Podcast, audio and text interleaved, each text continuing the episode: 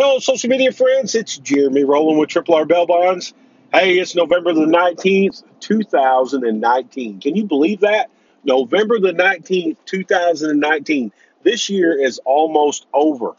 Unbelievable how fast 2019 has went by. Listen, it's 626 p.m. Central Standard Time here in what I consider the greatest state, Arkansas. That's right.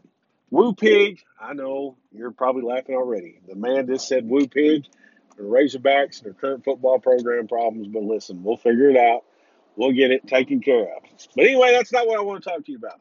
What I want to talk to you about tonight, because I really use this podcast platform to get out information that I want you to know.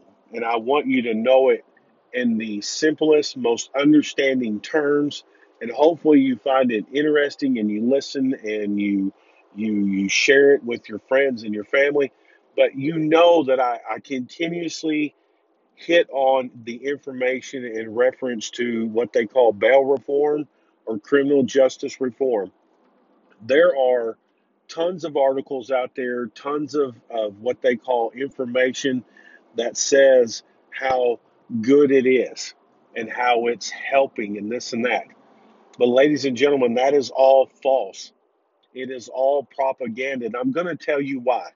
First thing I want to say to you is, is that you're probably saying to yourself, if this is the first time you've ever listened to me talk about bail reform, is that you're saying, well, he just said his name and that he was the owner of Triple R Bail Bonds. That is correct. I have been in the bail bond business industry, service industry since 2003. And each year I have seen, and the wonderful, hardworking, dedicated agents that I work with since 2003 have seen multiple changes. And the one thing that I want you to know is that every single legislative session, we advocate for positive changes for accused individuals in jail. But what I want you to know is, is that most of the people, if not all of them that are in jail, and are unable to make bail have a lengthy criminal history or they are charged with something that a professional bondsman does not want to be liable for.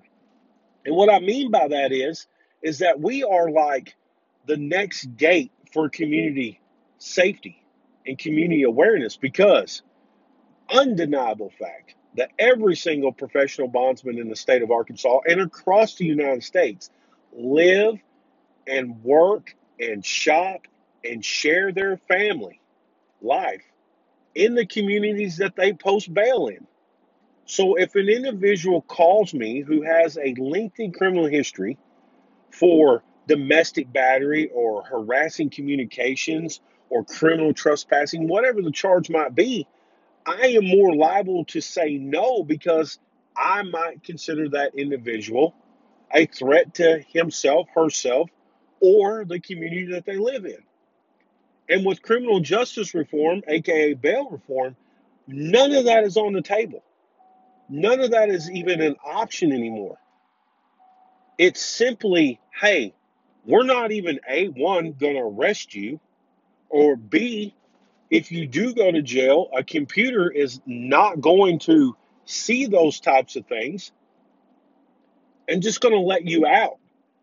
Now, everyone who hears my voice can agree with me that if we lose accountability and we lose deterrent in the criminal justice system, what do we have? Every one of us need to get on the phone and call our parents, God willing, if they're both still alive, and say, Why did you punish me as a child for doing wrong? Why did you tell me not to get in a cookie jar anymore? Why did you deter me from doing things that were wrong? Why did you teach me right from wrong? If in today's day and time, I'm not going to be held accountable for it. Because with bail reform, ladies and gentlemen, you simply have an open playbook. Because of the propaganda that they're pushing to you, they're pushing to you that society as a whole will be better if the accused individual is not arrested and doesn't go to jail. And then we have X, Y, and Z things for them that we can do. Well, let's start off with the first part not even arresting them, So if you if you tell John Paul I like to drink, then it doesn't matter how many DWIs you get because the computer system is not going to say anything because you don't have any convictions yet. How safe is that? Or the person who breaks in a house or robs a business on Monday gets out, doesn't even go to jail. Tuesday does the same thing. Wednesday does the same thing. Thursday, Friday, Saturday, and Sunday. These are the types of things that are happening. They're happening every day. And why you might be saying to yourself, why are we even doing this criminal justice reform? Why are we doing this bail reform? Well, that's pretty simple, ladies and gentlemen. That is simple.